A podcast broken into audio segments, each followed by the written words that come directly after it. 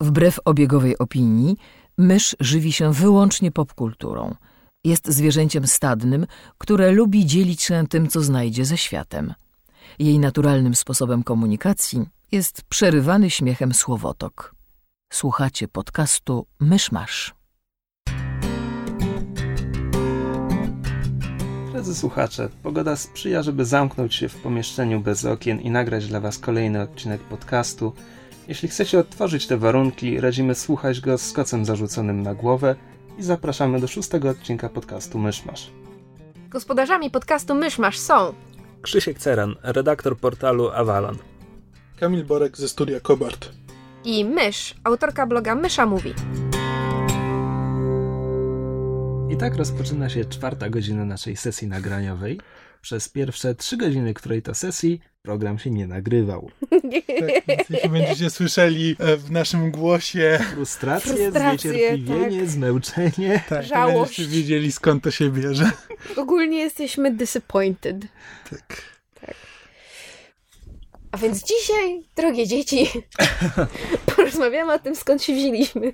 Co w gruncie rzeczy jest bezpośrednią kontynuacją pewnego wątku z poprzedniego odcinka, bo w końcu było o resecie i tym kontakcie z komiksami w latach wczesnej e, dojrzałości. Więc wszystko to sprowadza się do jednego podstawowego pytania. Jak to się stało, że jesteśmy tym, kim jesteśmy? Ptaszki i pszczółki. Tak. I bocian, i kapusta. Nie no, mieliśmy porozmawiać o naszych, e, jak to ładnie ująłeś, geek roots, czyli jakby skąd się wzięły nasze zamiłowania. No przecież mówię, skąd się wzięliśmy? Pierwszym krokiem było gdzieś e, podstawówka, czwarta, pi- piąta klasa, kiedy w, nie wiem już ile to było, sześć osób, sformowaliśmy klub Kaczora Donalda. O Chryste Panie.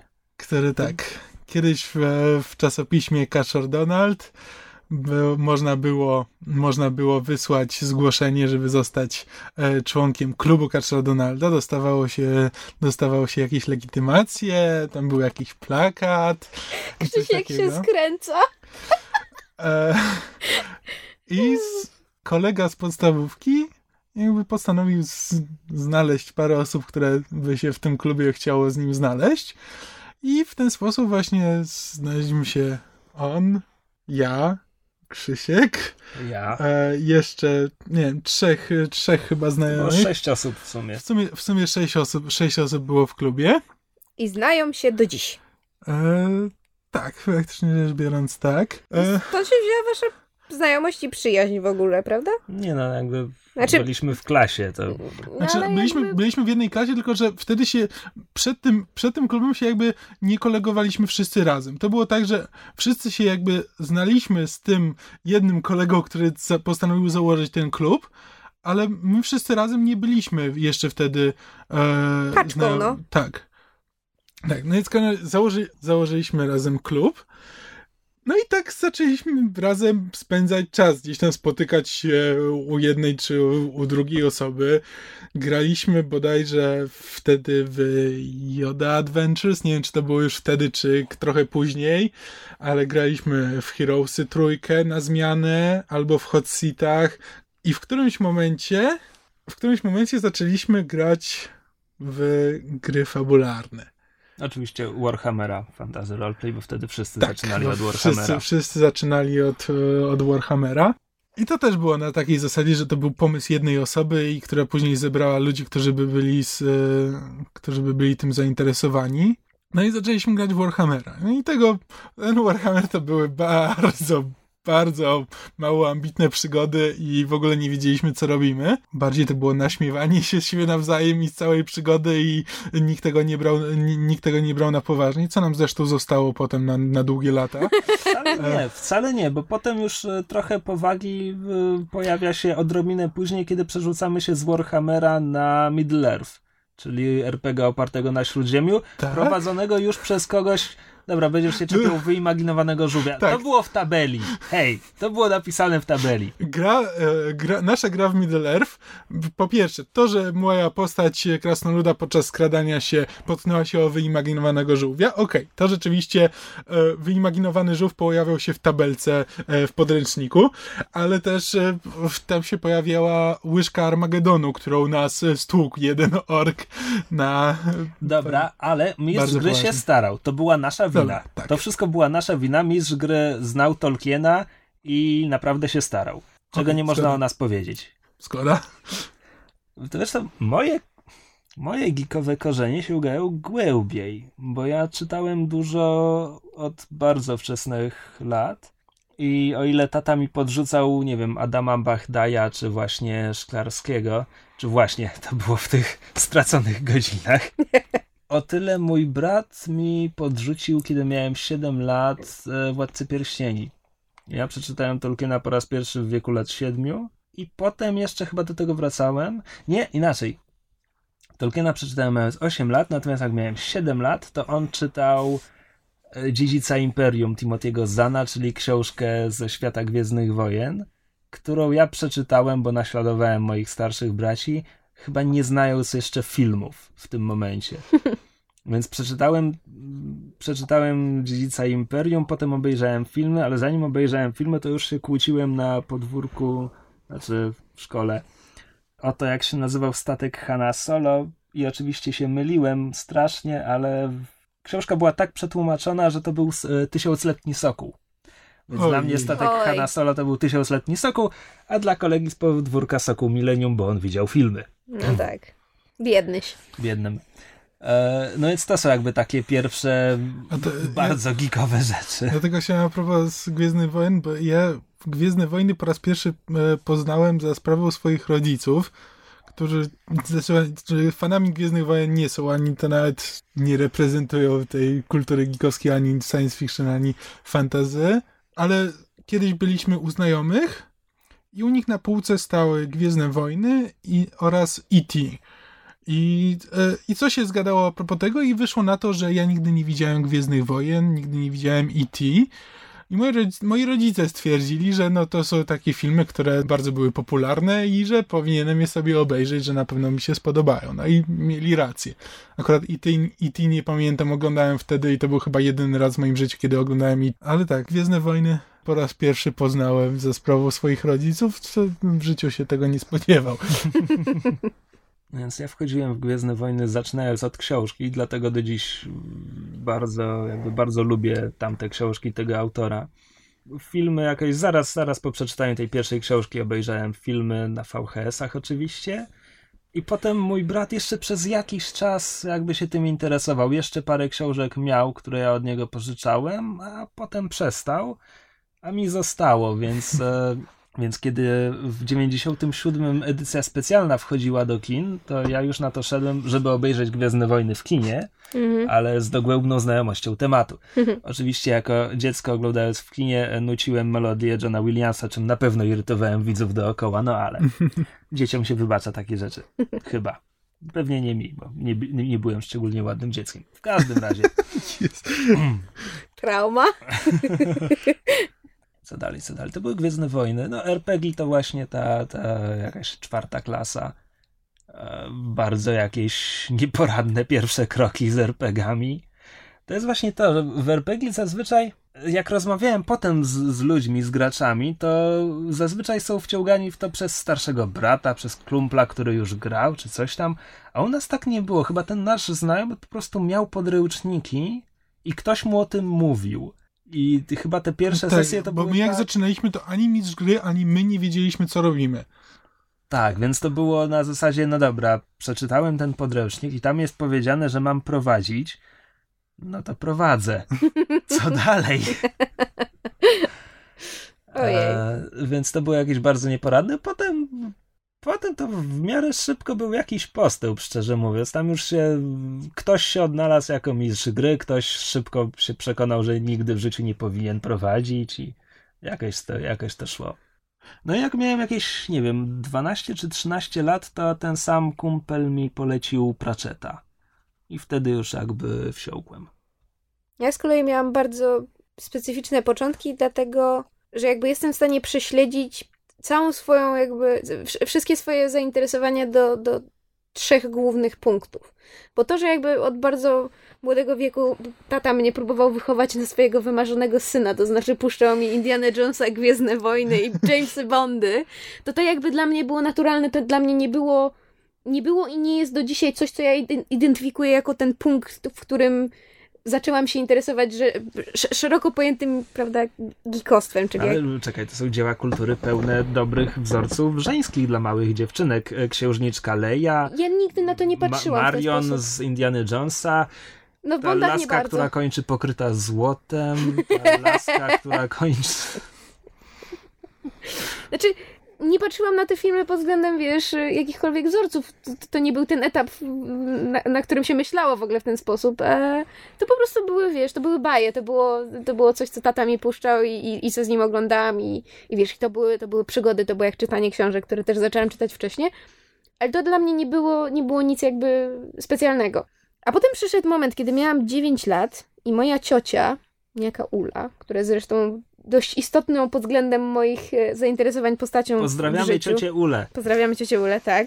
I ta właśnie ciocia Ula, gdy miałam 9 lat, dała mi do przeczytania dwa tomy opowiadań Zapka. Znaczy ostatnie życzenia i, i miecz przeznaczenia. Byłyśmy na wakacjach. Ja je absolutnie pochłonęłam, chociaż miałam, miałam problemy, bo jak nigdy nie miałam wcześniej styczności z jakby z tego typu fantastyką. Były jakieś, nie wiem, w pustyni i w puszczy, czy białe kły, ale no nie, nie miałam styczności z, z, powiedzmy z typową, prawda, magią i mieczem, czy, czy tym, co jakby Sapkowski reprezentował w, w swoich książkach. I potem od razu jak tylko skończyłam opowiadanie, wzięłam się jakby za całą sagę. I to potem, to był jakby pierwszy krok na, na, na drodze jakiejś miłości i szacunku do fantastyki szeroko pojętej. I to także potem mnie doprowadziło, co prawda o wiele, wiele później, bo dopiero w liceum, doprowadziło mnie do, do grania w RPG, bo pierwszy RPG, w który ja zagrałam, to był Wiedźmin. I to jest ten trzeci istotny punkt? Nie, ale jakby to jest Właśnie o to chodzi, że ja jakby na przykład miłość do RPGów jestem w stanie prześledzić wstecz do momentu, kiedy pierwszy raz przeczytałam Wiedźmina. Drugim Jasne. takim punktem, i to też z polecenia y, cioci Uli, którą niniejszym znowu pozdrawiam, któregoś razu, kiedy, kiedy y, mnie ten babysitowała, bardzo chciała obejrzeć film, który leciał późno, późno w telewizji. I tym filmem był wywiad z wampirem. Ja z nią ten film obejrzałam i byłam absolutnie zafascynowana, a jednocześnie oczywiście przerażona, bo miałam może lat... latek ile? Wiesz co, miałam 11, ale ja się, to był etap, kiedy ja się bardzo bałam ciemności. Tak, tak po prostu miałam taki, taki etap. Yy, ale byłam jednocześnie przerażona i zafascynowana, więc potem yy, sięgnęłam po książki. I jakby stąd się zaczęła moja miłość do wampirów, którą z, kotem, z, z, kolei potem mogę prześledzić właśnie do dalszego zamiłowania fantastyką, do potem do przejścia z RPG Wiedźmina do Maskarady i jakby szerszego zagłębienia się w świat RPGów. A trzecim punktem, i to jakby już jest wprowadzenie myszy na, na scenę, na której się obraca obecnie, czyli jakby szeroko pojęty fandom internetowy, to było film, e, który obejrzałam chyba na pierwszym roku studiów mniej więcej. Świętych z Bostonu. The Boondock Saints. Zakochałam się na zabój w jednym z grających tam aktorów e, i wyszłam na internet, żeby znaleźć jakieś jego zdjęcia. I zupełnie przez przypadek trafiłam na, e, na coś, co się nazywa Live Journal. Część e, słuchaczy może wiedzieć, e, co to jest, pewnie e, większość z nich to będą kobiety. I tam trafiłam na właśnie taki, taką jakby grupę czy forum ludzi, którzy też właśnie lubią, lubią tego aktora. I poprzez miłość do tego aktora i wielką sympatię do tego filmu, którą mam do dziś, trafiłam na Slash. Ojej. Tak, dla słuchaczy, którzy nie wiedzą, co to jest Slash, Slash to jest gatunek fanfików, czyli tekstów y, pisanych przez fanów y, w świecie może, może dzieł. Mo, może powiedzmy, że słuchacze powinni się zastanowić, czy chcą tego wysłuchać, bo to jest tak jak z Matrixem, jak już usłyszysz prawdę, to tego nie odsłyszysz, możesz... tak. Y, I poza tym mogą stracić do mnie resztki szacunku. W każdym razie, Slash to jest odmiana fan, fanfiction, w której głównym, główną osią, już nawet nie można powiedzieć fabularną, jest seks między y, mężczyznami. Wracając do tematu. Co, czekaj, to musi być koniecznie między mężczyznami? Slash tak. Jest fem slash, jest między kobietami z kolei. Taki seksizm. To, że zaczęłam od, akurat od slashu, no to po prostu tak, Znaczy, tak się konkretnie złożyło. między postaciami męskimi, które w oryginalnym dziele w ogóle nic nie, nie, do siebie nie czują. Nie tylko, ale zazwyczaj do siebie nie czują. No po prostu tak jak, prawda, Frodo i Sam w tym, we Władcy Pierścieni chociażby, albo no... Są argumenty No, za i przeciw. A właśnie widzisz, więc to, ale to też się nazywa slash, to jakby... Fakt, że zaczęłam od slasha jest w tym momencie nieistotny, ale to mnie doprowadziło w ogóle do istnienia fanfiction i do istnienia fandomu i do istnienia ludzi, którzy tak jak ja nie tyle oglądają filmy, co też zaczynają interpretować to, co zobaczyli i pisać na ten temat i, i próbować się bawić jakby różnymi ele- elementami tych światów i postaci, które poznają. E, I, i właśnie w, wtedy dopiero trafiłam e, w internecie na te, na te jakby żyłe złota, czyli na, na ludzi, którzy lubią to samo, co ja, tak samo intensywnie jak ja.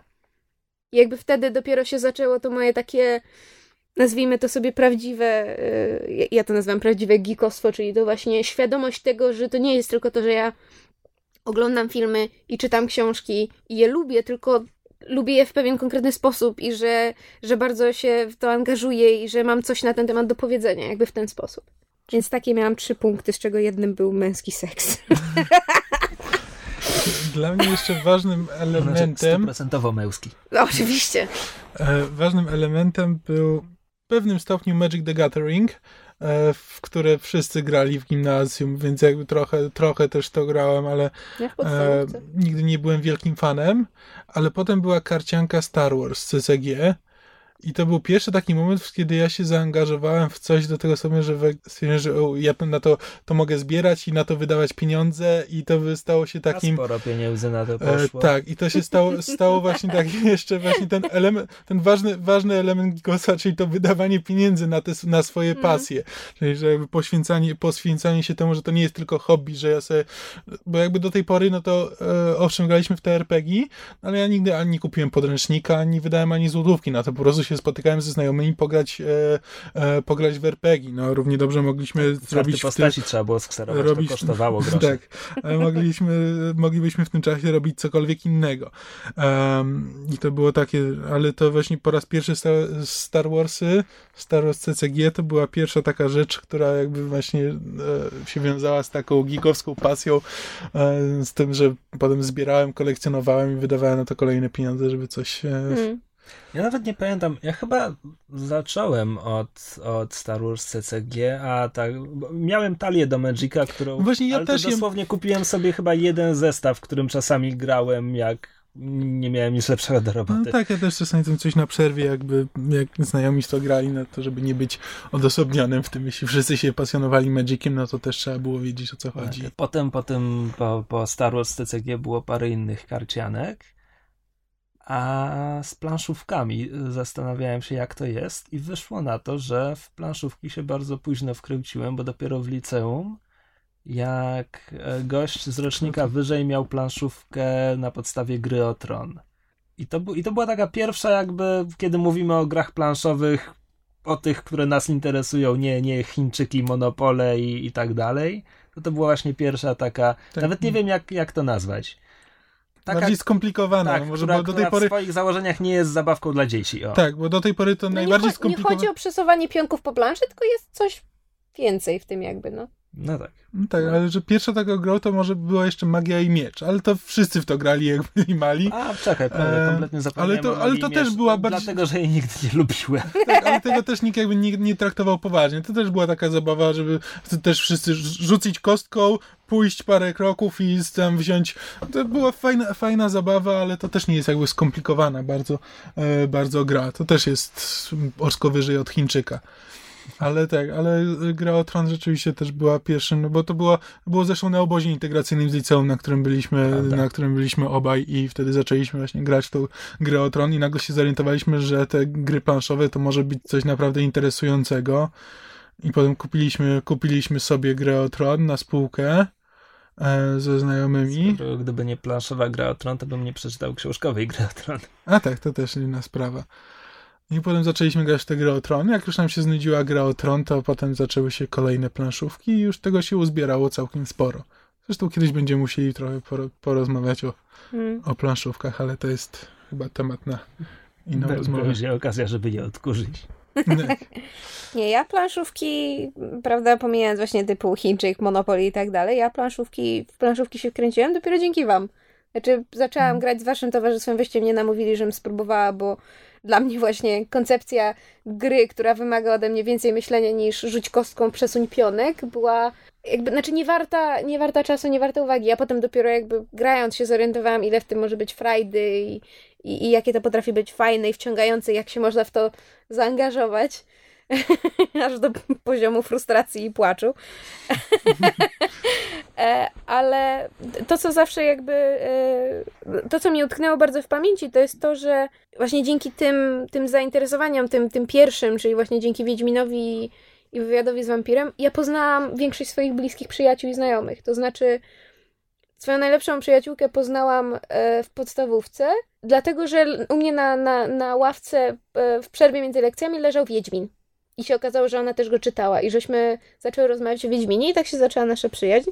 Z kolei w liceum właśnie przyjaźń z, inną dziewczyną zaczęła się od, od wywiadu z wampirem i jakby w ogóle od tematyki wampirów. I jakby z tego się też właśnie zaczęły, zaczęła granie w RPG, które potem z kolei przeniosło się nawet na, na znajomość z wami, czy, czy jakby z, z szeroką grupą, no bo z wami też zaczęłam, zaczęłam grać w RPG i jakby to się, to się wszystko rozwinęło i to się właśnie przekształciło potem w planszówki.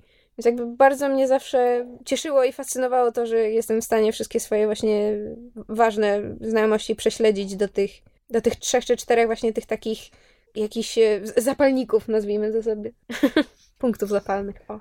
O ile w planszówki wszedłem właśnie tak późno, no bo to już liceum, o tyle gry komputerowe były dla mnie czymś jakby oczywistym, po prostu intere- istniejącym, no bo miałem starszych braci, mieliśmy jakieś Atari, coś tam, coś tam, nie pamiętam oznaczenia, na którym jakieś gry były. A jeszcze nasi kuzyni mieli, nie przypomnę sobie nazwy tej maszyny, ale trzeba było z kasety wgrywać wyścigi samochodowe, które Mhm. potem na starym czarno-zielonym. Commodore? monitorze Nie, to do spektrum. nie wiem, ja nie, nie, jakby nie jestem biegły w tych starych, stareńkich komputerach, ale wkładało się kasetę, dmuchało, czekało 20 minut, żeby się przekonać, że coś się zacięło po drodze i trzeba to powtarzać. Nie, więc także, więc gry komputerowe jakby Znaczy- odkąd pamiętam jakoś istniały, Ja a też się sam więcej zacząłem grać pewnie koło, nie wiem, 10 roku życia. Znaczy ja się wychowywałem na grach komputerowych. Chyba najpierw u znajomego. Chodziłem pograć, e, pograć na Pegasusie, potem miał jeszcze Amigę. Ale nie, bo ja chyba miałem komputer odkąd miałem 7 lat. Ale możliwe, że coś, możliwe, że coś teraz mylę. I w każdym razie pierwszą grą, jaką pamiętam, to była gra, w której się biegało lodowym lisem. Coś takiego. Tam się biegało jakimś liskiem i strzelało e, śnieżkami, zamrażało inne stworki. Coś, Jak to lisy mają w zwyczaju? Oczywiście. tak, no, coś alas między Sonikiem a Mario. No ale tak, ale miałem, miałem komputer od najwcześniejszych lat i, i gry komputerowe zawsze były dla mnie czymś naturalnym, jakby naturalnym hobby, które po prostu się rozwijało z biegiem czasu. A ja właśnie nigdy tak nie miałam. To znaczy, pamiętam czasy, kiedy mieszkając w Stanach, grywałam na Pegasusie właśnie w Mario, ale to nie było jakby. Ja nigdy nie miałam konsoli, to zawsze było u, u dzieci znajomych moich rodziców. I to zawsze było tak, że ja ich ogrywałam w Mario. Oni mieli tam po, po, nie wiem, po 9, 10, 11 lat, ja miałam 4 lata i ich ogrywałam w Mario, to pamiętam wyraźnie. E, Może dawali ci wygrać. nie, bo bo- i poziom ich frustracji był po prostu zbyt wysoki. Ale dla mnie zawsze właśnie jakby granie na komputerze czy na konsoli to było zajęcie towarzyskie, więc kiedy zaczęłam mieć komputer i jakby miałam sprzęt, na którym mogłam odtwarzać gry, nigdy nie czerpałam z grania samej radości. Znaczy, były gry, które jakby, w które się wciągnęłam, czyli na przykład właśnie tam Heroesi 2, trójka, Age of Empires, drugi Tomb Raider, potem oczywiście jak przyszły Simsy, to w ogóle oszalałam ze szczęścia, potem się wkręciłam w Morrowinda, ale jakby nigdy nie siedziałam w, w tematyce gier na tyle głęboko, żeby się nimi zainteresować na takim poziomie jak na przykład na przykład wy, ale dla mnie właśnie komputer jakby nie do tego służył, to znaczy jakby dla was granie w gry było naturalne, a dla mnie z kolei było naturalne pisanie opowiadań na komputerze i to zarówno tych właśnie wymyślonych, jak i jak i tego, co później z czasem dopiero się dowiedziałam, że jest fanfikiem, czyli właśnie opowiadań dziejących się w świecie książek, które, które czytałam, czy filmów, które oglądałam. Jakby to było, to, to, to było główne narzędzie, do którego wykorzystywałam komputer. Może też dlatego, że nigdy nie miałam konsoli to A, a B jakby nie miałam z kim grać, no bo moi, moje koleżanki jakoś... koleżanki nie lubiły grać w gry komputerowe, a koledzy mieli lepszych partnerów do grania w gry komputerowe niż ja. Co nie zmienia faktu, że w podstawce grywałam właśnie z nimi w Magica w, w przerwach i ogrywałam ich dokumentnie. Jakoś tak miałam, miałam szczęście do wygrywania partii. Ten socjalny aspekt gier komputerowych to chyba najlepiej u nas się właśnie uwidaczniał przy graniu w Heroes of Might and Magic na jednym komputerze w parę osób. Mhm. Zwłaszcza, że to się siedzi i czekasz, ci wszyscy inni swoje o, tury skończą. Myśmy w międzyczasie filmy oglądali, a dopiero w liceum zaczęliśmy grać właśnie grupowo jakby na jednym komputerze w Heroesów. No były dobre wspomnienia. Ja lub, lubiłem też e, po prostu oglądać, jak mój brat gra na komputerze. Czy to w Quake'a, czy coś takie, co? Ja nie, nie znoszę. To jest, to jest jeden z tych aspektów, których ja jakby nie rozumiem właśnie fascynacji patrzenia, jak ktoś inny gra, bo jak, jak ja gram, no to jakby jestem postacią i żyję jej życiem i to jestem w stanie zrozumieć, ale patrzenie, jak ktoś inny gra, to jest... Bo to nie jest jak film, bo teoretycznie miałabym kontrolę nad tym, co robi ten gracz, bo mogę mu powiedzieć, nie idź tu, nie rób tego, albo zrób to, albo po co ty to robisz. Znaczy, masz, wchodzisz w jakąś interakcję, ale jednocześnie nie kontrolujesz kompletnie postaci, więc jakby ten dysonans zawsze mi przeszkadzał. Śmiertelnie mnie nudziło oglądanie gier. Myśmy z Kamilem w sumie na spółkę w parę osób Deus Exa przechodzili. Mhm. A to całkiem długa gra. Ale ja, ja, ja kiedyś patrzę, był taki moment, w którym mój tata wciągnął się w StarCrafta. Ja czasami właśnie siedziałem i patrzyłem, patrzyłem jak on gra. Tak. I zresztą nawet potem pamiętam, że któregoś razu mu tą żółtą karteczkę przywiesiłem na monitorze, żeby pamiętał o tym, żeby saveować, bo nigdy o tym, nigdy o tym nie pamiętał, a potem się nagle coś, coś mu się działo i się orientował, że o kurczę, nie zrobiłem save'a wcześniej. Ale właśnie tak, tak opowiadacie o, prawda, ty, ty Krzysiek miałeś, miałeś starszych braci, Kamil właśnie u ciebie rodzi... mam. Znaczy jakby, no ale w sensie zabiłam ci braci. E, znaczy, ty, ty Krzysiek masz starszych braci, którzy jakby byli tym, tym, tym źródłem e, e, tych, tych zamiłowań. U ciebie, Kamil, to rodzice właśnie dali ci jakby te Gwiezdne Wojny i z kolei wspominasz, I komputer. że... Ta, I komputer. I, i prawda, i tak, no, tak wspominasz, że właśnie tata grał w, w StarCrafta, a u mnie znaczy ja byłam pod tym względem, może nie tyle miałam pecha, ile właśnie jakby musiałam szukać źródeł zewnętrznych, to znaczy tak, to prawda, moja ciocia mnie jakby w to wciągnęła, ale jakby niechcący, ona tego nie zrobiła specjalnie, e, a, jakby nie miałam co liczyć na, na rodziców, bo owszem, zaszczepili we mnie jakby miłość do, do filmów i do muzyki i do książek, ale nie, nie tych konkretnych, które lubię teraz, jakby, więc ja to troszeczkę inaczej odbieram. A poza tym, yy, tak naprawdę, to ja zaszczepiłam fantastykę mojemu tacie, a nie odwrotnie, bo po tym jak ja przeczytałam Wiedźmina, to on przeczytał Wiedźmina. On pod moim wpływem e, przeczytał Harry'ego Pottera i zaczął w ogóle czytać polską i nie tylko fantastykę, przeczytała Haje i tak dalej. Zaczął oglądać też jakby więcej filmów z tej tematyki, bo wcześniej to go nie interesowało. Jakby dzięki mnie on się w ogóle wciągnął, wciągnął w to wszystko i, i i ja w ogóle moich rodziców uczyłam obsługi komputera, bo dla nich to była czarna magia. Ja usiadłam i na zasadzie inteligentnej małpy zrozumiałam, jak działa komputer. Więc y, u mnie to zawsze było odwrotnie. Jakby nie miałam co liczyć na, na jakiś rozwój y, geekostwa ze strony rodziców. Więc właśnie zawsze szukałam źródeł zewnętrznych. No to właśnie czasami jest tak, że jest co innego jakby źródło tego, czy, czym się interesuje teraz, a jakby źródło po prostu samego zainteresowania. Bo ja na przykład miałem tak z muzyką, że do pewnego momentu, do całkiem późnego gimnazjum, ja w ogóle się nie interesowałem muzyką. Znaczy muzyka to była dla, to było dla mnie coś, co leciało, tak, co leciało na jakichś dyskotekach szkolnych, co gdzieś tam, gdzieś tam czasami można było, można było posłuchać, ale ja w ogóle nie słuchałem, nie słuchałem muzyki, nie interesowałem się, e, nie na własną rękę. Um, Offspringa słuchałeś? Właśnie, potem zainteresowałem się w którymś momencie off, e, Offspringiem, e, w gimnazjum, bo, bo akurat panowała na to moda w, moda w, w całej klasie. Myślałem, że to w podstawce była moda na Offspringa. Może. Ja mówię, dla mnie podstawówka i Tak. gimnazjum się tak mieszają, że ja nie jestem często w stanie stwierdzić, co było, co było dokładnie kiedy. No bo nasza szkoła transformowała w gimnazjum, przeszliśmy jako klasa z tymi wszystkimi ludźmi, z tymi su- samymi nauczycielami i tak dalej. W gruncie rzeczy mieliśmy dziewięcioletnią podstawówkę. E, No więc najpierw zacząłem słuchać trochę Offspringa, a potem koleżanka mi tam podrzucała płyty między innymi, nie pamiętam w jakiej dokładnie kolejności, ale było, było tam System of a Down, był, Linkin Park E, i Limp Bizkit. był Link, Linkin Park, nie, Limp Bizkit to z, no, nigdy szczególnie nie słuchałem, tam, z, e, ale był, był Linkin Park też, NoFX, czyli e, punkowy, punkowy zespół. Był tam Korn, ale Korna nigdy nie słuchałem, ale w każdym razie tam był między innymi punk rock i ogólnie taka trochę muzyka alternatywna. I to był pierwszy taki pierwszy, e, pierwszy moment, kiedy ja się zetknąłem z taką muzyką i się zorientowałem, że ona w ogóle, że ona w ogóle istnieje. No i przez jakiś moment, e, przez jakiś czas jej słuchałem. No i potem zacząłem słuchać, e, szukać na własną rękę, że to mi się spodobało, więc zacząłem szukać i w tym momencie już mm, moje gusta jakby na tyle wyewoluowały, że tej muzyki już w ogóle nie słucham. Czegoś takiego jak System of a Down, to jakby czasami posłucham jakby z nostalgii, ale, ale tego typu muzyki nie słucham, tak samo punk rocka też już nie słucham, ale to spowodowało, to spowodowało, że zacząłem w ogóle się interesować muzyką i szukać czegoś na własną rękę e, i potem kształtować, kształtować e, swoje gusta w jakiś inny, w innym kierunku, ale właśnie jest taki, jest taki moment, to, zapalny, no. tak, że moment, w którym jakby się orientuję, że istnieje w ogóle e, takie zjawisko i potem zaczynam je odkrywać na własną rękę. Mhm. No jest, są, takie, są takie rzeczy, których jakby nie są, nie są jakby początkiem mojego zainteresowania, ale są w ogóle początkiem odkrywania tych Mm. zainteresowań. Patrzcie, porozmawialiśmy o muzyce.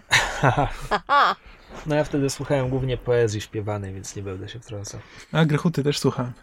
Ale to akurat, bo znalazłem kasetę u e, rodziców. To się nie będę wtrącać, bo ja przez bardzo długi czas słuchałam właściwie wyłącznie, znaczy świadomie, bo to, co leciało w radiu i to, co leciało właśnie na dyskotekach i to, czym się podniecali właśnie ludzie w, w szkole i w klasie, to jakby było obok, bo to było na zasadzie, że słuchało się tego, żeby być na czasie. A tak y, prywatnie, jakby w, w domu dla przyjemności, to słuchałam przez wiele, wiele lat właściwie wyłącznie muzyki klasycznej, kabaretu starszych panów i Hani Banaszak. I to, był, to, to była ta moja edukacja. E, I jakby nawet nie pamiętam, w którym to było. Mam... Pamiętam. Za pierwsze pieniądze, które zarobiłam, już nie pamiętam za co, nie koszenie trawnika, ale jakieś tego typu, nie wiem, obowiązki w domu. Mama mnie próbowała zmusić, żebym sprzątnęła pokój. Ja powiedziałam, że nie zrobię. Ona postanowiła mnie zmotywować pieniędzmi. Świetne wychowanie. za pierwsze zarobione takie własne pieniądze, pamiętam, że poszłam do sklepu muzycznego, który wtedy się znajdował na Placu Zbawiciela. I kupiłam sobie pierwszą w życiu za własne pieniądze kasetę. I była to składanka Dziewczyna 7. Pamiętam, jakby to było dzisiaj. I zaczęłam słuchać muzyki z tej, zaczęłam słuchać tej kasety. I potem kolejne były jakieś tam, nie wiem, 18s, y, Britney Spears i tak dalej. Ale jakby to były właśnie te pierwsze kroki na, może nie wyrabianie sobie gustów, bo to przyszło wiele, wiele lat później. Aż wstyd się przyznać, jak późno. Ale jakby to, to właśnie były te pierwsze kroki na jakby badania terenu w ogóle muzyki popularnej i tego, co, co rynek oferuje, a, a, a tak naprawdę takie już wyrabianie sobie konkretnego gustu, to z 8 lat temu dopiero się zaczęło. Na studiach jakoś. Późno, niestety. Nie do końca rozumiem, co masz na myśli przez wyrabianie sobie gustu. W sensie przestałam jakby słuchać muzyki dlatego, że jest popularna i tego się teraz słucha, a zaczęłam słuchać czegoś, bo mnie się spodobała, nie dlatego, że jest popularne. W tym Mhm. sensie. Zaczęłam, zaczęłam, zaczęłam e, świadomie jakby szukać muzyki, która mi się podoba, a nie takiej, której, która jest popularna. O, może w ten sposób. Mm. A wszystko się także dzie- zaczęło dzięki internetowi i dzięki swego czasu serwisowi, dzięki Yahoo Music, które miało opcję playera internetowego i na nim miał opcję shuffle. Tak jak teraz jest Spotify, że się zaznaczało gwiazdkami, co ci się podoba i on to brał pod uwagę i potem ci polecał podobne utwory. Ja w ten sposób zaczęłam poznawać artystów, o których nie miałam pojęcia, a którzy do dzisiaj są moimi ulubionymi. Ja nigdy nie słuchałem tego, co było popularne. Jakby jak w podstawówce właśnie moda na Offspring czy coś tam to mnie kompletnie ominęło. Natomiast bardzo długo słuchałem po prostu tego, co moi rodzice. Mhm. I tu faktycznie wchodzi Marek Grechuta, Stare Dobre Małżeństwo, Skaldowie. też Czerwone gitary. czerwone gitary oczywiście. Oczywiście. Plus e, jazz, który leci, moi rodzice puszczali tylko albo mi nie mówili, kto akurat ten jazz gra, albo sami nie wiedzieli. I ja do dziś jazz lubię, ale się na nim nie znam. Jasne. Ale ja mam bardzo podobnie. Właśnie lubię jazz, niekoniecznie muszę się na nim znać, ale odpowiada mi jakby ten typ muzyki. Natomiast ten, e, z nimi byłem po raz pierwszy na tych koncertach na, na Starym Mieście w wakacje w każdą sobotę. Przez, przez dwa miesiące jest Jazz na Starówce Festiwal, już nie wiem, 17 edycja chyba. A, już kojarzę. I Mhm. zacząłem na to chodzić z nimi, nie wiem, późnym, gdzieś w czasach liceum. E, I są strasznie fajne, bo tam są ludzie, wiesz, ludzie, o których nigdy nie słyszałem, no czasami mi się spodoba, czasami mi się nie spodoba. Ale jest fajna atmosfera, zazwyczaj jest dobra pogoda i jakby jak, jak jestem w wakacje w mieście, to, to staram się tam dotrzeć. Mm. Ale właśnie u mnie chyba to, że, że przez bardzo długi czas słuchałam jakby muzyki klasycznej, właśnie powiedzmy jazzu i, i, i tego typu muzyki, wzięło się stąd, że rodzice mnie ciągali już od młodego wieku właśnie do teatru no i, i do opery i na koncerty i na balet. Więc jakby No widzisz, To była mnie muzyka- postawili na nartach, jak byłem mały mi zostało. Nie, ale to była muzyka, z którą ja jakby miałam styczność e, częściej niż, niż z muzyką popularną, która jakby tylko było w szkole i się słuchało, bo, bo właśnie, bo jest popularne. A poza tym to zawsze było jednak jakieś wydarzenie i zapadało bardziej w pamięć niż wiesz, to co akurat leci w radiu, a jednak pójście z rodzicami do opery, czy właśnie na koncert i, i wysłuchanie tego, to, to było wielkie wydarzenie się, wiesz. Wszyscy żeśmy się stroili, tata zakładał, wiesz, garnitur albo czasami nawet frak, mama się ubierała w jakieś, prawda, eleganckie suknie, mnie też, mnie też stroili i żeśmy właśnie jechali na, na koncert do filharmonii, czy, czy, czy do teatru, na balet, czy na operę.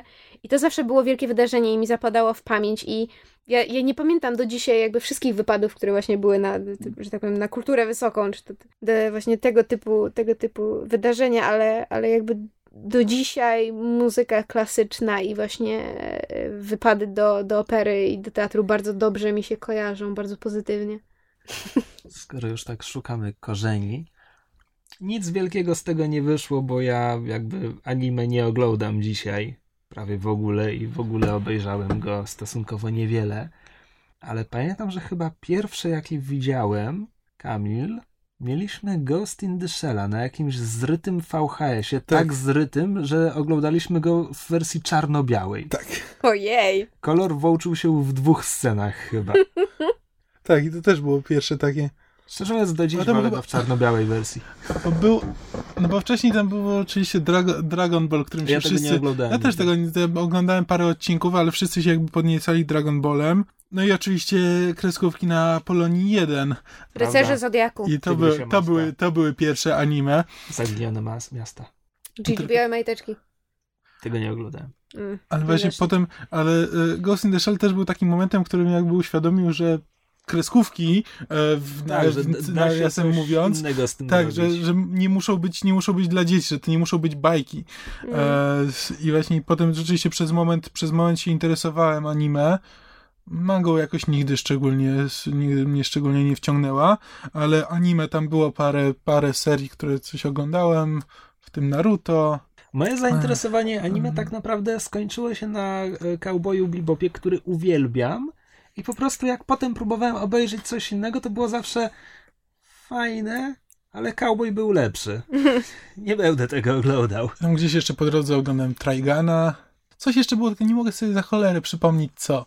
Sailor Moon. W każdym razie tam jakieś próbowałem, próbowałem oglądać parę, parę, parę odcinków. Oglądałbym może dalej, tylko tak naprawdę jedyną przeszkodą, która stanęła e, na mojej drodze w poznawaniu anime było to, że w którymś momencie zacząłem oglądać seriale grając w gry i nie dało się oglądać w ten sposób anime, bo trzeba było patrzeć na napisy, więc musiałbym tylko siedzieć i oglądać, więc w którymś momencie po prostu przestałem, przestałem oglądać anime i e, zacząłem oglądać głównie amerykańskie seriale. Znaczy u mnie jakby przygoda za nim, za nim jakoś nigdy się w pełni nie rozwinęła i chyba nie rozwinie. Właśnie, znaczy ja, ja miałam ten problem, że ponieważ byłam dziewczynką, to lubiłam wszystkie anime, które były śliczne, czyli właśnie Czarodziejki z Księżyca i Rycerze Zodiaku, którzy mimo, że się naparzali mieczami, to byli śliczni. W sensie byli bardzo ładnie narysowani i Znajoma mnie kiedyś próbowała przekonać jakby już na, na, na starsze lata do, do anime, puszczając mi Neon Genesis Evangelion. Jeden, jeden czy dwa odcinki.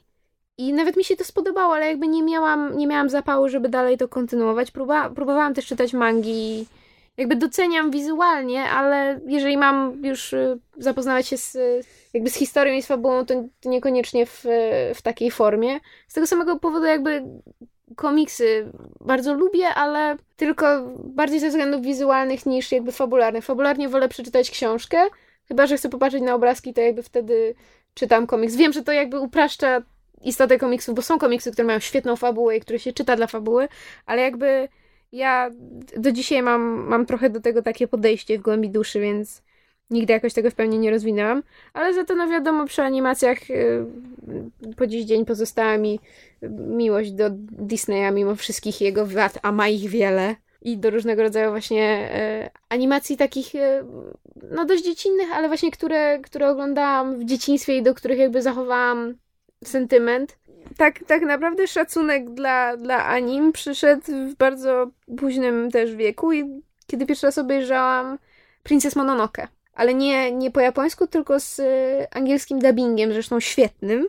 I od tego czasu jakby zakochałam się w tym, co robi studio Ghibli, jakby zaczęłam doceniać e, pełnometrażowe filmy anim e, bardziej, bo jakoś seriale mimo wszystko do mnie nie trafiają ale... Krąży po głowie, że dialogi do angielskiego dubbingu szlifował Gaiman.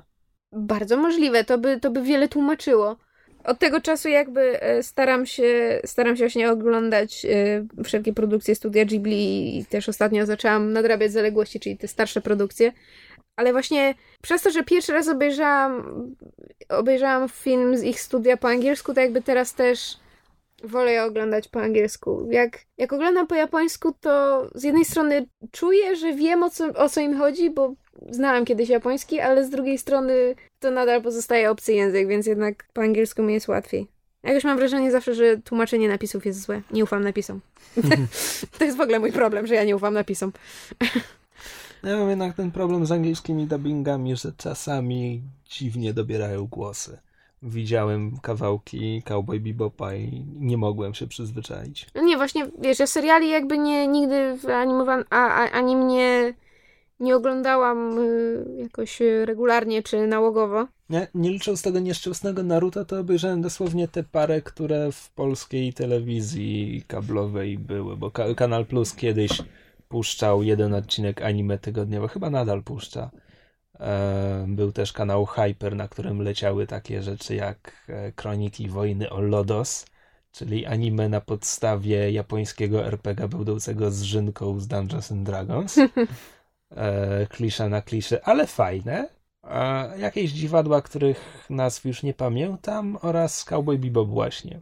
A na Kanal Plusie leciało... Jest taki okres w życiu człowieka, kiedy ma naście lat i znajduje sobie jakieś dzieło popkultury, w którym szuka znaczenia całego wszechświata, bo tam są jakieś pytania i to się wydaje strasznie głębokie. I wracasz do tego potem 10 lat później i jakby nie możesz uwierzyć, że, że, że tyle kiedyś w tym widziałeś. Masz coś takiego? Nie masz znaczy, dziwnie na mnie patrzysz. Nie, bo jakby Zgadzam się z tobą, że każdy ma takie jakieś dzieło popkultury, ale ja próbuję sobie przypomnieć swoje i nie mogę. A, dobra, to, to, to, to, to, ty masz, to ty masz myśleć, a ja dokończę. Na Kanal Plusie leciało e, Serial Experiments Lane. Anime porąbane. Ja nie jestem nawet w stanie powiedzieć, o czym ono było. E, było o dziewczynie, która interesuje się komputerami i której przyjaciółka popełniła samobójstwo. I ona potem dostaje maila od tej przyjaciółki po tym samobójstwie a potem jest jeszcze dziwniej, potem są jakieś konspiracje, jakieś złudy albo kosmici, albo coś tam. Jakby każdy kolejny odcinek był coraz dziwniejszy. Ja nawet nie wiem, czy widziałem wszystkie. Pamiętam, jak się serial kończy. Nie pamiętam, czy to ma sens w kontekście całego serialu, ale pamiętam, że wydawało mi się to strasznie głębokie wtedy. Na wszelki wypadek nigdy, nigdy nie wróciłem, bo jeszcze się boleśnie rozczaruję. Teraz mam taki problem, szczerze mówiąc, z Gaimanem. W liceum uwielbiałem Gaimana, a potem jego kolejne książki mnie zaczynały męczyć i, roz, i rozczarowywać. Więc uwielbiam Nigdzie Boś, uwielbiam amerykańskich bogów wciąż, bo ich sobie powtórzyłem w miarę niedawno. No ale już kolejne, ta księga cmentarna to w ogóle jest jakby hmm. trochę bardziej dla dzieci niż dla mnie. Ja lubię jego opowiadania. E, chłopaki Anansiego. Nie. Opowiadania takie, niektóre są fajne, niektóre mnie męczą. W każdym razie zmierzam do tego, że mam problem z Sandmanem, bo ja czytałem całego Sandmana w liceum i jestem przekonany, że to jest jeden z najlepszych komiksów, jakie kiedykolwiek powstały.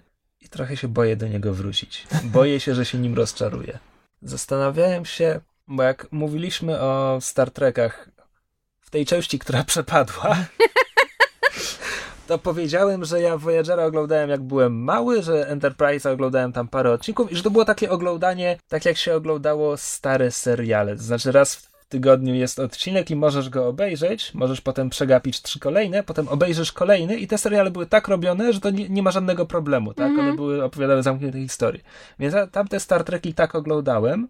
I potem chyba pierwszy serial, który próbowałem obejrzeć, że tak powiem, tak jak się dzisiaj ogląda seriale od początku do końca i z uwagą, to było coś z biegiem okoliczności też Gina Roddenberry'ego.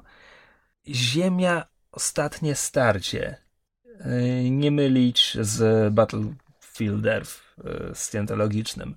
To był serial o kosmitach, którzy przylatują na Ziemię i się prezentują jako przyjaciele i, i w ogóle, ale są ludzie, którzy im nie ufają i jakby ludzki żołd, pewnie Stanów Zjednoczonych, nie pamiętam, czy tam był zunifikowany żołd, czy nie, przydziela tym kosmitom ludzkich agentów, którzy mają być ni to asystentami, ni to ochroniarzami. Jakby para głównych bohaterów to są właśnie tacy agenci, którzy jednocześnie mają kontakty z tym ruchem oporu, który jeszcze nie jest ruchem jakby otwartego oporu, tylko po prostu nie ufa kosmitom. Mhm. Ja to próbowałem oglądać, tylko że ten serial miał, jak rozmawialiśmy o skakaniu przez rekiny i że Prison Break skakał przez rekiny jak płotki, to ten serial miał podobnie. To znaczy, pod koniec pierwszego sezonu albo na początku drugiego eliminują głównego bohatera, którego zaraz zastępują kimś bardzo podobnym do niego, tylko że on jest, on się urodził ze związku kosmity z, z, z ludzką kobietą, dorasta w ciągu jednego odcinka, bo kosmiczne DNA, Oczywiście. Wie- więc z niemowlaka staje się dorosłym mężczyzną w ciągu jednego odcinka. Potem to się robi coraz dziwniejsze. Jakby Potem jakby wiele lat później tylko zajrzałem na, na stronę serialu na Wikipedii, żeby doczytać jak to się właściwie skończyło i okazało się, że w ostatnim sezonie w ogóle pojawia się zupełnie inna rasa jako nowe zagrożenie, bo z poprzednim się uwik- z poprzednim, poprzednie rozwiązali pod koniec poprzedniego sezonu, a tu nagle okazało się, że stacja chce mieć jeszcze jeden sezon, Mhm. więc to był serial tego typu. Ale to był pierwszy serial, który starałem się o Regularnie, śledzić. tak. Tak, y, regularnie, żeby wiedzieć o co chodzi. No nie udało mi się. A tak właśnie A, o tam, tym... a potem pierwszy, który No. obejrzałem od początku do końca wszystko, i to już tak jak się dzisiaj ogląda seriale, czyli z DVD, to byli przyjaciele z jakiegoś powodu. Hmm. Bo ktoś mi podrzucił przyjaciół, a potem Doctor House. A ja z kolei, bo tak jak właśnie zacząłeś mówić o tym, o, o serialu, który był tym pierwszym serialem, który się starałeś regularnie oglądać, mi się przypomniało, że ja a propos wymieniania swoich tych trzech takich punktów zwrotnych i tego właśnie jak dzięki e, Świętym z trafiłam na internet szeroko pojęty i szeroko pojęty fandom, tam ktoś mi polecił Supernatural. E, na zasadzie, że, że właśnie, znaczy jakby wszyscy, wszyscy ludzie z tego forum, na którym, te, tego aktora, w którym się podkochiwałam, jakby większość z nich oglądała Supernatural i strasznie chwaliła. Ja chciałam zobaczyć, o co jest to wielkie halo. Nigdy wcześniej właśnie nie, nie starałam się oglądać serialu regularnie, no chyba, że mówimy o e, oglądaniu z rodzicami wspólnie na dobre i na złe, albo innego jak miłość. E, czy nie, wtedy, przepraszam, to jeszcze były czasy klanu. Tak, klanu. I E, Złotopolski. i Złotopolskich, tak. Więc oprócz tego to jakby nie idea oglądania e, regularnie serialu i to jeszcze na dodatek, wiesz, w obcym języku była była mi dość obca i właśnie chciałam się zorientować, e, dla, dlaczego wszyscy tak wychwalają te Supernatural. Obejrzałam pierwszy odcinek, nie spodobał mi się. Obejrzałam drugi, trzeci, nadal mi się nie spodobał, ale stwierdziłam, że e, będę oglądać dalej Anusza Widelec, zmienię zdanie. I dopiero przy chyba jedenastym, tak, przy jedenastym odcinku po prostu nagle, z sekundy na sekundę o w ten sposób mi się przełączył pstryczek i się zakochałam w tym serialu. I ta miłość została mi w mniejszym większym stopniu do dziś, a przynajmniej został mi do tego serialu sentyment i właśnie od tego się w ogóle zaczęła moja, moja miłość do seriali. W ogóle od tego się zaczęło oglądanie seriali, tak jak mówisz już, prawda, z DVD e, regularnie, prawda, co tydzień, czy, czy, czy właśnie, e, że tak powiem, rzutami, czyli sezonami. E, i- I w ogóle stąd się zaczęło gikostwo, powiedzmy, już takie szersze. Dla mnie, jeśli chodzi o seriale, to tym punktem zapalnym chyba był, byli Simpsonowie. O, to był taki pierwszy serial, który zacząłem oglądać i mnie strasznie wci- wciągnęło i oglądałem po kolei serial, znaczy odcinek, odcinek po odcinku. Do tego stopnia, że, że zacząłem potem tłumaczyć te odcinki, robić amatorskie napisy do, do odcinków. No i to przez jakiś czas, przez jakiś czas robiłem. Robiłem takie napisy tak naprawdę przerwałem tylko i wyłącznie dlatego, bo wybuchła afera e, rozpętana przez e, dystrybutora Gutek Film o to, że napisy, że napisy do seriali są nielegalne i zaczęli z nimi walczyć. Zamknęli jedną stronę z napisami, na którą ja zazwyczaj wrzucałem i ponieważ nie miałem co z tymi napisami robić, to przez jakiś czas przerwałem, to ten, potem, zacząłem, potem zacząłem mieć inne rzeczy do roboty i już nigdy do tego nie wróciłem. Mniej więcej tak, tak to wyglądało. Jak rozmawialiśmy o oglądaniu seriali, w ogóle, znaczy, w ogóle nie pomyślałem o kreskówkach. A dla mnie Batman ten z 1992 plus. To było coś, co oglądałem, zresztą zaczynałem z braćmi oczywiście, ale to było faktycznie coś, co starałem się łapać zawsze, kiedy to leciało. Teraz nie pamiętam, czy to było co tydzień, czy trzy razy w tygodniu, czy coś tam. Więc Batman, tylko ten klasyczny to jeszcze było tak na wyrywki. Nawet nie wiem, czy on leciał w dobrej kolejności w polskiej telewizji, którakolwiek to telewizja by nie była, chyba Polsat. A, a potem, i to już jest coś, co starałem się oglądać, i nawet w telewizji udało mi się obejrzeć chyba wszystko, to był e, Batman Beyond. Mm-hmm. Batman, Batman przyszłości. przyszłości. Bardzo mi się podobał ten, ten, ta Który, animacja. To jest coś fa- fantastycznego, bo w ogóle to było tak, że e, Warner Brothers zażyczyli sobie coś, co by jeszcze łatwiej sprzedawało zabawki, no to Batman w liceum banał. I jeszcze w przyszłości, więc ma futurystyczny kombinezon i w ogóle gazety.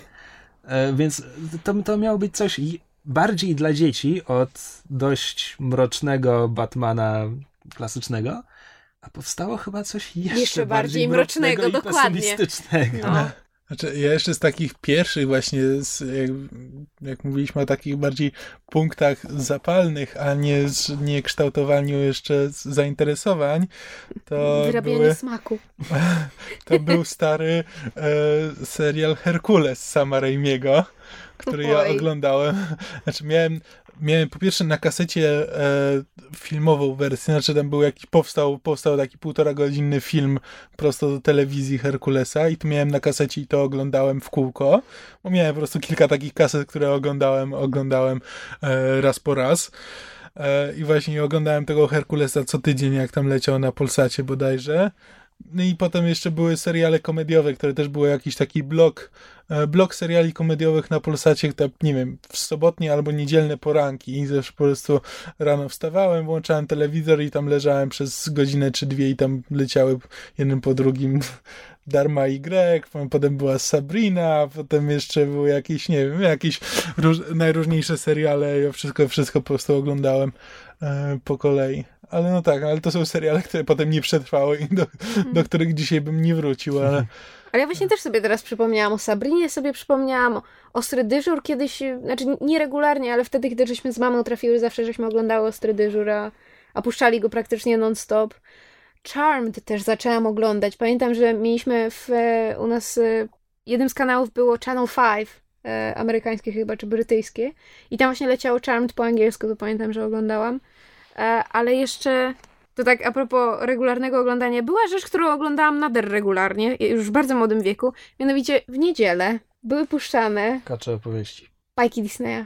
No, na jedynce. Bajki Disneya były puszczane i pamiętam, że był puszczany. No to ale to był taki, taki cały se, blok serialo, Disneya. Tak, serialowa wersja przygód y, Małej Syrenki Disneya. Znaczy w sensie Disney oprócz tego, że wypuścił chyba ze trzy filmy o Małej Syrence w ciągu lat, to wypuścił też serial o jej przygodach tam młodej Arielki. Ja pamiętam, że to oglądałam nader regularnie i tam też co tam jeszcze leciało? Kacze opowieści. Kacze, znaczy, kacze opowieści nigdy nie trafiłam, ale pamiętam, że leciał też serial o Alladynie, odcinki Kubusia Puchatka leciały. Chyba nawet może gumisie kiedyś poleciały. Poza tym wieczory... A poza tym to jeszcze były wieczorynki. Czego by nie mówić o wieczorynkach. Kacze opowieści to ja głównie znam z gry komputerowej starej, którą zresztą teraz mają wypuszczać, mają zremasterowaną wersję wypuszczać ale ma być niemal identyczna do tej, sta- do tej starej. Strasznie ciekawe, jak to wyjdzie. Ale to na marginesie. A to na podstawie filmów Disneya to były całkiem niezłe te stare platformówki. Aladdin tak, był całkiem spoko. W Aladyna i w Króla Lwa grałem. Król, Król Diablo trudny. No. No tak, ten, pamiętam, że były takie poziomy, przez które się nie dało przejść. Czy przynajmniej wtedy, kiedy w to grałem. Mając lat naście. Na lekcjach informatyki. Nie, w to akurat grałem w domu. No, jeszcze z takich e, rzeczy, którymi się do dzisiaj interesuję, no to są te mm, komiksy Marvela. Słuchacze jeszcze mogli nie słyszeć. Nie, ale, ale co ja ty nie powiesz? Lubię. Co ty nie No powiesz? w Polsce jest coś, co się nazywa pokoleniem TM Semik, czyli ludzie, którzy wchodzili w komiksy Marvela, bo wydawnictwo TM Semik gdzieś w pierwszej połowie lat 90. rzucało wtedy w miarę świeże komiksy w zeszytach do kiosków. No więc ja się nie łapię do tego pokolenia, chociaż wiekowo pewnie mógłbym jeszcze. Mój pierwszy kontakt tak naprawdę to były e, kreskówki na Fox Kids, który to kanał został przemianowany jakiś czas temu na coś innego, Jetix czy coś tam, Coś tam.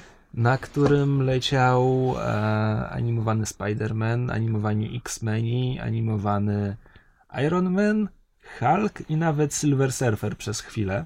Z tego wszystkiego oczywiście X-Meni byli moje, moją ulubioną. To tak naprawdę tyle. Ja potem bardzo nieśmiało zacząłem czytać komiksy, ale to już było nawet po filmowych X-Menach. E, Widziałem kreskówkę, widziałem filmowych X-Menów, premiera, nie wiem, 2000 albo 2001. Po drodze chyba jeszcze było X-Men Evo.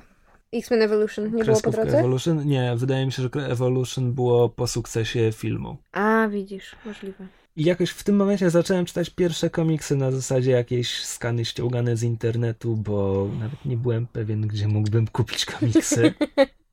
Brak wiedzy. e, brak wiedzy.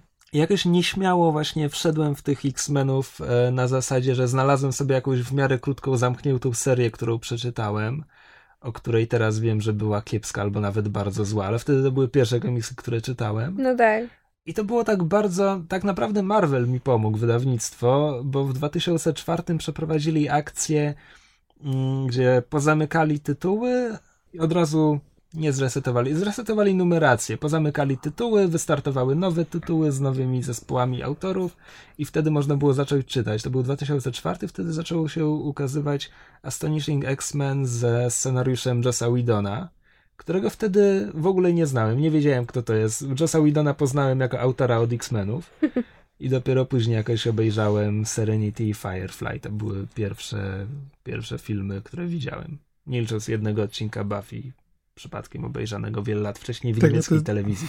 To jest zresztą że dziwne, że myśmy zaczęli oglądać Firefly, dlatego że najpierw obejrzeliśmy Serenity. A tak, bo robiliśmy wieczorek filmowy i y, parę firmów, parę firmów, no te firmy, e, parę filmów z wypożyczalni braliśmy i mi wpadło w oko Serenity, o którym coś czytałem. Mhm. Czytałem, że, że tak, że to, że to był serial, a że, ale że film da się obejrzeć sam z siebie i że warto. A ja miałam kategoryczny zakaz od znajomej, która mi w ogóle poleciła Firefly i Serenity. Miałam kategoryczny zakaz oglądania Serenity najpierw. To znaczy, ona powiedziała, że jeżeli się. Bo ja, bo ja powiedziałam, że próbowałam kiedyś Firefly obejrzeć, że mi się pierwszy odcinek nie spodobał, więc ja może obejrzę Serenity, może to mnie wciągnie i potem polecę. y, Obejrzę jakby cały serial już z rozpędu. Ona powiedziała, że kategorycznie mi zabrania, że jeżeli obejrzę Serenity, to w ogóle ona mnie wydziedziczy i nigdy się do mnie nie odezwie. I, i, i, i rzeczywiście tak, tak jakby długo mi to w, powtarzała, że ja długo się zbierałam do Firefly'a, bo nie, nie mogłam najpierw obejrzeć Serenity, czyli filmu, który jest krótszy, ale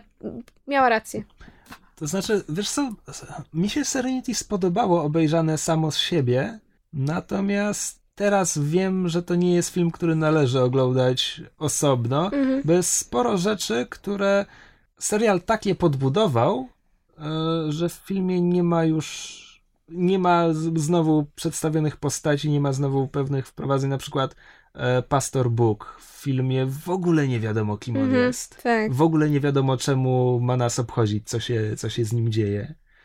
Wash, po serialu jedna z moich ulubionych postaci, w filmie jego, jego dowcip nie działa. Trzeba znać go z serialu, żeby wiedzieć, czemu właściwie to, co on mówi, jest zabawne. Mm. To jest jakaś... Tak, znaczy, ja akurat jak obejrzeliśmy Serenity, pomiędzy Serenity a Firefly minęło tyle czasu, że ja i tak zapomniałem, co się wydarzyło w Serenity. Więc potem jak zacząłem oglądać e, Firefly'a, to praktycznie rzecz biorąc oglądałem go na świeżo. Nic nie pamiętałem, o co tam chodziło. Szczególnie, że właśnie, że miałem problem ze zrozumieniem, kto jest kto i właściwie co oni robią i po co, bo no bo to jednak nie było tak to jest, naprawdę, to, jest nie było dobrze wprowadzone. serialu. To nie, jest, to nie jest film, który można oglądać jako Mm. standalone. Znaczy, można, ale jest dużo słabszy wtedy. Mhm. W każdym razie no, poznałem Jossa Whedona jako autora komiksów, zresztą niezbyt wielu. I to był 2004 i potem od tego momentu zacząłem czytać na bieżąco X-Menów, no bo był ten jakby, no nie reset, ale powiedzmy gruba kreska, to jest punkt, w którym można zacząć czytać komiksy. I w 2007 zacząłem czytać dużo więcej Marvela przez znowu polityka wydawnicza Marvela. Była historia Civil War, wojna domowa, w której po brzydkim wypadku żołd amerykański chce zalegalizować, znaczy chce, żeby wszyscy superbohaterowie musieli się rejestrować, zdradzić swoją tajną tożsamość żołdowi i żeby żołd miał nad tym wszystkim kontrolę. I połowa bohaterów pod kierownictwem Ironmana się z tym zgadza, połowa bohaterów pod kierownictwem Kapitana Ameryki się z tym nie zgadza i wszyscy się o to biją. No więc ja zacząłem to czytać tak naprawdę, bo to było duże wydarzenie, tam X-Meni, X-Meni nie biorą w tym udziału, co jest zresztą głupią decyzją wydawniczą, ale mniejsza to, może kiedyś powiem czemu. No ale zacząłem to czytać, bo to duże i ważne. Nie miałem pojęcia, kim są ci ludzie. Znaczy, Spider-Man, jasne, znam Spidermana z kreskówki. Iron Man był w kreskówce. Ale w ogóle nie wiedziałem, kim oni są. A historia była na tyle dobra, że za, za, zacząłem się tym interesować. Chciałem się przekonać, kim oni są, więc po tym po tym crossoverze jakby na bieżąco zaczynałem czytać wiele serii i miałem dość długi okres, kiedy czytałem praktycznie wszystko, co Marvel wypuszczał. W ogóle nie zastanawiać się nad tym, czy to są dobre komiksy, czy złe komiksy. Jakby teraz i tak czytam wszystko o X-Menach z poczucia obowiązku, chociażby jest dużo złego, ale przynajmniej potrafię powiedzieć sobie, to jest zły komiks i czytam go tylko po to, żeby, żeby wiedzieć, co się dzieje oraz potrafię powiedzieć, że to jest zły komiks o postaci, która mnie nie interesuje, więc nie muszę go czytać i, i mogę go nie czytać. Jestem z siebie dumny. Pierwszy krok to przyznać się, że ma się problem. tak. X-Meni mnie w ogóle nie interesowali aż do filmów. Znaczy, ja, X... ja w ogóle nie wiedziałam o istnieniu X-Menów aż do filmów. Znaczy, ja tam widziałem e, coś... Ja zawsze lubiłem Spidermana i wciąż jest chyba jednym z moich ulubionych e, bohaterów. W komiksach go dręczył ostatnio. E, no, ja nie czytam tych komiksów tak naprawdę, no, ja tylko jakby... Niczego nie tracisz. E, ja mówię tylko, sama jakby idea mi się Jasne. najbardziej podoba. A jakoś X-Meni mnie nigdy nie interesowali. Próbowałem jakieś komiksy gdzieś tam czytać, to to jakoś po prostu za dużo było tych postaci, ja się do nich nie przywiązywałem i takie, właśnie takie, szczególnie takie okazjonalne czytanie tych komiksów wtedy e, najbardziej na tym traci, bo po prostu bo się pojawiają cała masa postaci, których ja w ogóle nie znam, e, które co chwila się zmieniają i nie jestem do nich, nie jestem do nich e, przywiązany w żaden sposób. I właśnie, i Spider-Man też był moim pierwszym kontaktem z, z tym, że komiks też nie jest tylko dla dzieci, bo tam były komiksy o Carnage'u, w którym e, trup ściele się dosyć gęsto. To nie były dobre komiksy. Absolutnie nie były, ale też były to pierwsze taki ślad, że no, to nie jest, że to akurat nie jest komiks dla dzieci. To pierwszy raz i w ogóle byłem zszokowany tym, że w komiksie mogą pokazać, jak ktoś ginie na, na kadrze. Znaczy nie, dopiero jakby ta rozmowa, rozmowa tak naprawdę, jak zaczynam o tym rozmawiać, to dopiero sobie uświadamiam, jak jaką drogę przebyły moje gusta, zanim się e, ukształtowały na jakimś, na jakimś poziomie. A i tak się będą jeszcze e... zmieniać, no nie oszukujmy się.